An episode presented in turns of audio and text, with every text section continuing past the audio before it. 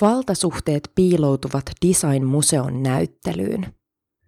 Design-museon kevään päänäyttely Secret Universe, maailmojen salat, esittelee muotoilija kaksikko Aamu Songin ja Juhan Oliinin tuotantoa yli kymmenen vuoden ajalta. Näyttelyssä pyritään nostamaan esiin käsityöläisiä ja kulutuskriittisyyttä. Valtasuhteet kuitenkin piiloutuvat kolonialististen jaotteluiden taakse ja näyttelyn sankari on muotoilija, joka haluaa pelastaa uhanalaisiksi nimetyt käsityötaidot. Venäläinen kukkakuvioinen maatuska on muuttunut pelkistetyksi karhuksi, meksikolainen elämänpuu mustavalkoraidalliseksi ihmishahmoksi. Muotoilija kaksikko Aamu Song ja Juhan Olin ovat jo vuosien ajan matkustaneet ympäri maailmaa etsien paikallisia käsityöläisiä tai pientehtaita, joissa tuotetaan mielenkiintoisia esineitä. Kiinnostavan tuotteen löydettyään he ovat piirtäneet tai maalanneet siitä oman versionsa ja sen jälkeen pyytäneet paikallisia tuottajia ja käsityöläisiä toteuttamaan heidän suunnitelmansa. Tämän yhteistyön myötä syntyneitä esineitä myydään Songin ja Olinin Company-yrityksen pyörittämässä salakauppamyymälässä Kiasman vieressä Helsingissä. Nyt esineet on koottu kattavaksi näyttelyksi Design-museoon. Näyttelytekstissä kerrotaan, että tarkoituksena on ohjata huomio käsityötaitojen uhanalaisuuteen ja herättää kävijät kysymään, miten ja missä ympärillämme olevia esineitä valmistetaan. Kuinka voimme suojella käsityömenetelmiä ja valmistustaitoja – jotka ovat vaarassa kuolla sukupuuttoon, tekstissä kysytään. Eräs keino käsityömenetelmien niin sanottuun suojelemiseen on muotoilla esineet uudestaan siten, että ne myyvät. Sonja Oliin ovat ammattimuotoilijoita, jotka osaavat tehdä kaupallisesti menestyviä tuotteita. Näyttely herättää kuitenkin kysymään, Miksi maailmalta löytyneet ja sittemmin muodonmuutoksen kokeneet esineet oikeastaan nimetään salaisuuksiksi? Ovatko käsityötaidot oikeasti uhanalaisia tai miksi ne halutaan nimetä uhanalaisiksi? Tarvitsevatko käsityöläiset suojeluamme? Ovatko he sitä pyytäneet? Tässä tekstissä kommentoin näyttelyn harmittomilta ja tavanomaisilta vaikuttavia kahtia jakoja – perinteinen ja moderni, uhanalainen ja nykyaikainen, teknisesti taitava ja luova, käsityöläinen ja muotoilija. Väitän, että nämä jaottelut romantisoivat ja toisintavat valtasuhteita. Käsityöläinen vai käsityömestari? Kymmenen videoruutua näyttää käsityöläisiä työssään, mykkänä ja tekemiseen keskittyen – Meksikolainen iäkäs keraamikko työstää savesta pieniä hevosia, joiden selkään hän asettaa kaksi ihmishahmoa. Työnsä lopuksi käsityöläiset katsovat suoraan kameraan, hieman kainostellen. Design-museon näyttelystä ei tosin löydy sanaa käsityöläinen. Näyttelyteksteissä käytetään useimmiten sanoja käsityömestari, mestari tai käsityöosaaja – Työhön ja työläisyyteen viittaavia sanoja on siis haluttu välttää. Tämä siitä huolimatta, että näyttelyn huipennus on suuri keskisali, johon on rakennettu ja maalattu neuvostohenkinen tehdas. Tehtaassa käsityöläiset suorittavat kukin omaa työtään. Joku muovaa savea, toinen puhaltaa lasia, kolmas veistää puuta – Käsityöläiset on nimetty mestareiksi mitä ilmeisemmin siksi, että käsityön tekemisen arvoa halutaan korostaa. Hyvästä tarkoituksesta huolimatta nimeäminen nostaa esiin muotoilijoiden ja tekijöiden välisen valta-asetelman ja saa kysymään, kuka saa nimetä kenet. Käsityömestarit ovat nimestään huolimatta työläisiä, jotka työskentelevät Songin ja Olinin yritykselle – jos näyttelyn tarkoituksena on nostaa esiin käsityöläisiä, miksi heidän nimensä eivät ole Aamo Songin ja Juhan Olinin nimien vieressä Designmuseon näyttelyjulisteessa? Timo Valjakan Helsingin Sanomissa julkaistussa kritiikissä kehutaan, että Songin ja Oliinin työskentelyssä koko prosessi on avoin ja läpinäkyvä. Näin siitä huolimatta, ettei käsityöläisten nimiä aina edes löydy esineiden vierestä. Joskus esineen on esimerkiksi tehnyt Artek-valmistus Portugali. Tämä huomio saattaa näyttelyn julistaman läpinäkyvyyden kyseenalaiseksi – Läpinäkyvyydellä viitataan tietoon siitä, kuka esineet on valmistanut. Itse haluaisin kuitenkin myös tietää, miten esineistä ja näyttelystä saadut tulot jakautuvat muotoilijoiden ja tekijöiden välillä. Vaikuttaako näyttelystä saatava positiivinen huomio myös käsityömestareiden toimeentuloon jollain tavalla, vai hyötyvätkö näyttelyn saamasta huomiosta oikeastaan ainoastaan muotoilijat joiden nimeä näyttely kantaa. Idean ja toteutuksen välinen hierarkia. Näyttely nostaa esiin muotoilijoiden ja käsityöläisten välisen hierarkian. Antropologi Tim Ingold kutsuu kyseistä asetelmaa nykyiselle länsimaiselle teollistumisen jälkeiselle maailmalle ominaiseksi mekanistiseksi kosmologiaksi – Siinä suunnittelu on erotettu tekemisestä ja tekeminen näyttäytyy vain valmiin idean teknisenä toteuttamisena. Tämä näkyy Ingoldin mukaan esimerkiksi arkkitehtuurissa, jossa suunnittelijan ja toteuttajan osat ovat eriytyneet ja arkkitehdin rooli on rakentajaa arvostetumpi.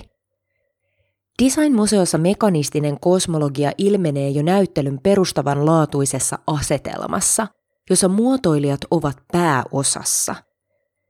Näyttelytekstissä todetaan muotoilijoiden saaneen innoitusta käsityömestareiden taidosta ja työstä. Mestareiden puolestaan toivotaan inspiroituneen muotoilijoiden ideoista. Käsityöläiset esitetään perinteitä toistavina, kenties hieman ideattomina työläisinä, jotka ovat yhteistyön myötä saaneet pienen näytteen luovuudesta tuosta miltei myyttisestä voimavarasta, jota yksilöillä uskotaan länsimaisen käsityksen mukaan olevan. Toisaalta näyttelyssä korostetaan esineiden syntyprosessin dialogisuutta ja hauskuutta. Näyttelyssä ei kuitenkaan kysytä, milloin käsityön tekeminen on käsityöläismestareille mielekästä. Kenties muotoilijat ja käsityöläiset ovat keskustelleet asiasta keskenään mutta itse näyttelyssä mestareiden näkemykset eivät pääse esiin. Mitä he ovat ajatelleet muotoilijoiden ideoiden toteuttamisesta? Siis sellaisten ideoiden, joita he eivät kenties ole ymmärtäneet, kuten näyttelyssä nostetaan esiin. Esimerkiksi erään japanilaisen käsityömestarin kanssa vaihdettiin lähes sata sähköpostiviestiä ennen kuin muotoilijoiden suunnitteleman kuosin idea avautui kankaan kutojalle. Mikä on ajanut käsityöläisiä näin pitkiin ja vaativiin prosesseihin? Käsityöläisten asemaa ja toimijuutta tutkinut antropologi Miriam Nagy vertailee tutkimuksessaan marokkolaisia kutojia ja ranskalaisia luomuviljelijöitä – Nadji huomaa, että ranskalaisilla viljelijöillä on paremmat mahdollisuudet määritellä arvot, joille oma työ perustuu. Marokkalaisten kutojien tapauksessa käsityön tekeminen on pakon sanelema tarve, kun ranskalaisten viljelijöiden kohdalla se on valittu strategia. Najin mukaan ranskalainen yhteiskunta tarjoaa viljelijöille puitteet, jossa he voivat myydä tuotteensa suoraan kuluttajille ja hinnoitella työnsä itse – Siten heillä on parempi mahdollisuus toimijuuteen kuin kutojilla. Käsityön tekeminen voi tarkoittaa yksilön valintaa, joka perustuu tämän mahdollisuuteen valita käsityöhön kuuluva hitaus, tai kyseessä voi olla taloudellinen pakko. Oli näyttelyn käsityöläisten taustassa kyse kummasta tahansa, yhteistyön taustalla vaikuttavat valtasuhteet eivät katoa – Näyttely jatkaa muotoilun saralla nykyään paljon käytettyä tapaa, jossa esine suunnitellaan design-tuotteita kuluttavan luokan makuun sopivaksi esimerkiksi Suomessa ja tuotetaan halvemman työvoiman maissa. Vaikka käsityöläiselle maksettaisiin työstä toimeentulon mahdollistava korvaus, on kyse silti valta-asetelmasta, jossa rikkaampi taho suunnittelee ja määrittelee tuotteen ja köyhemmän tehtäväksi jää sen tuottaminen. Käsityöläisen ja käsityön fetisointi. Song ja Oliin työskentelevät kuin tutkimusmatkailijat. He etsivät perinteisiä käsityömenetelmiä ja valmistustapoja eri puolilta maailmaa ja pohtivat tapoja luoda ne osaksi tämän päivän esinekulttuuria ja yhteiskunnallista keskustelua. Nimeämällä käsityöläiset ja käsityöesineet salaisuuksiksi, jotka muotoilijat ovat löytäneet mitä syrjäisemmistä paikoista ympäri maailmaa, näyttelyssä rakennetaan ja esitetään autenttisuuden ja perinteisen käsityöläisyyden ideaa. Teksteissä korostetaan matkojen pituutta ja vaikeutta. Meksikolainen käsityömestarikin löytyi vain nimivihjeen perusteella syrjäisestä kylästä. Käsityöläisten perinteikkyys asetetaan vastakkain muotoilijoiden kanssa, jotka osaavat tuoda perinteet osaksi tämän päivän esinekulttuuria. Jako perinteiseen ja moderniin on vaarallinen – se johtaa helposti hierarkisen ja kolonialistiseen asetelmaan, jossa perinteet nähdään pysähtyneinä ja nykyajasta irrallisina, kun taas modernius edustaa nykymaailmaa.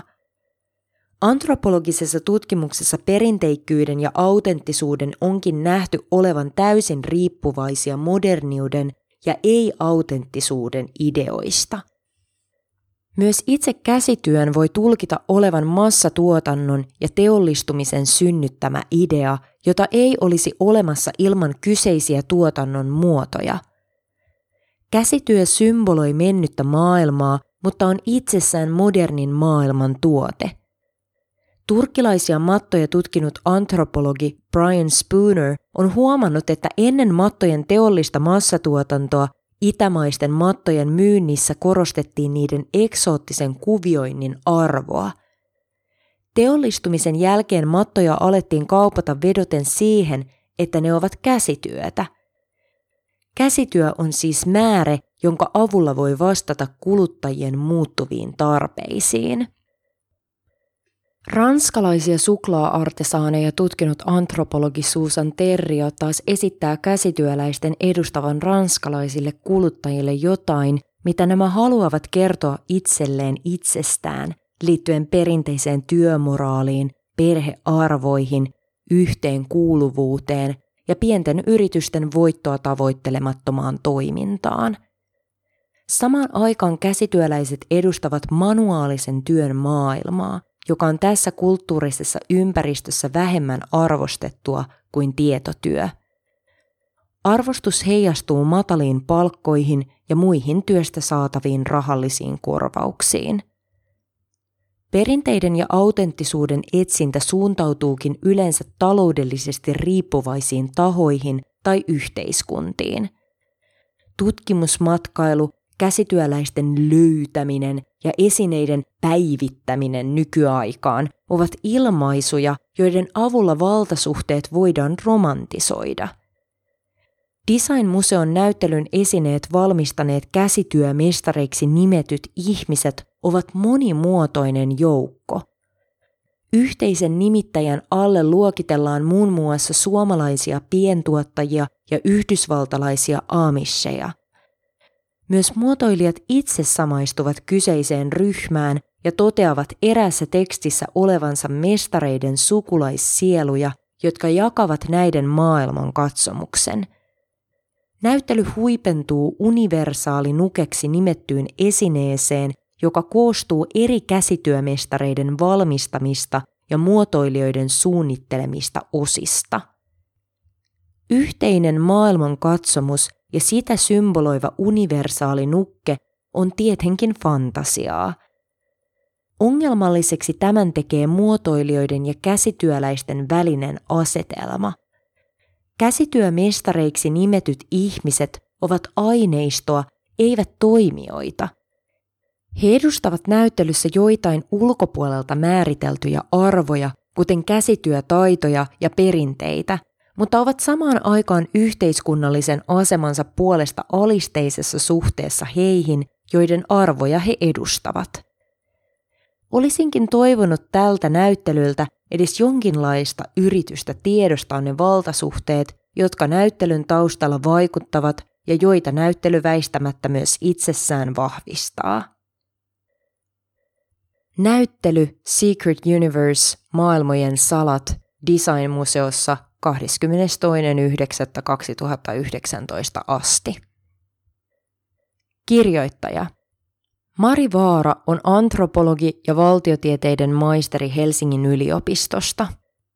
Gradussaan hän tarkasteli nykykäsityön tekemiseen ja käsityöesineisiin liitettäviä arvoja.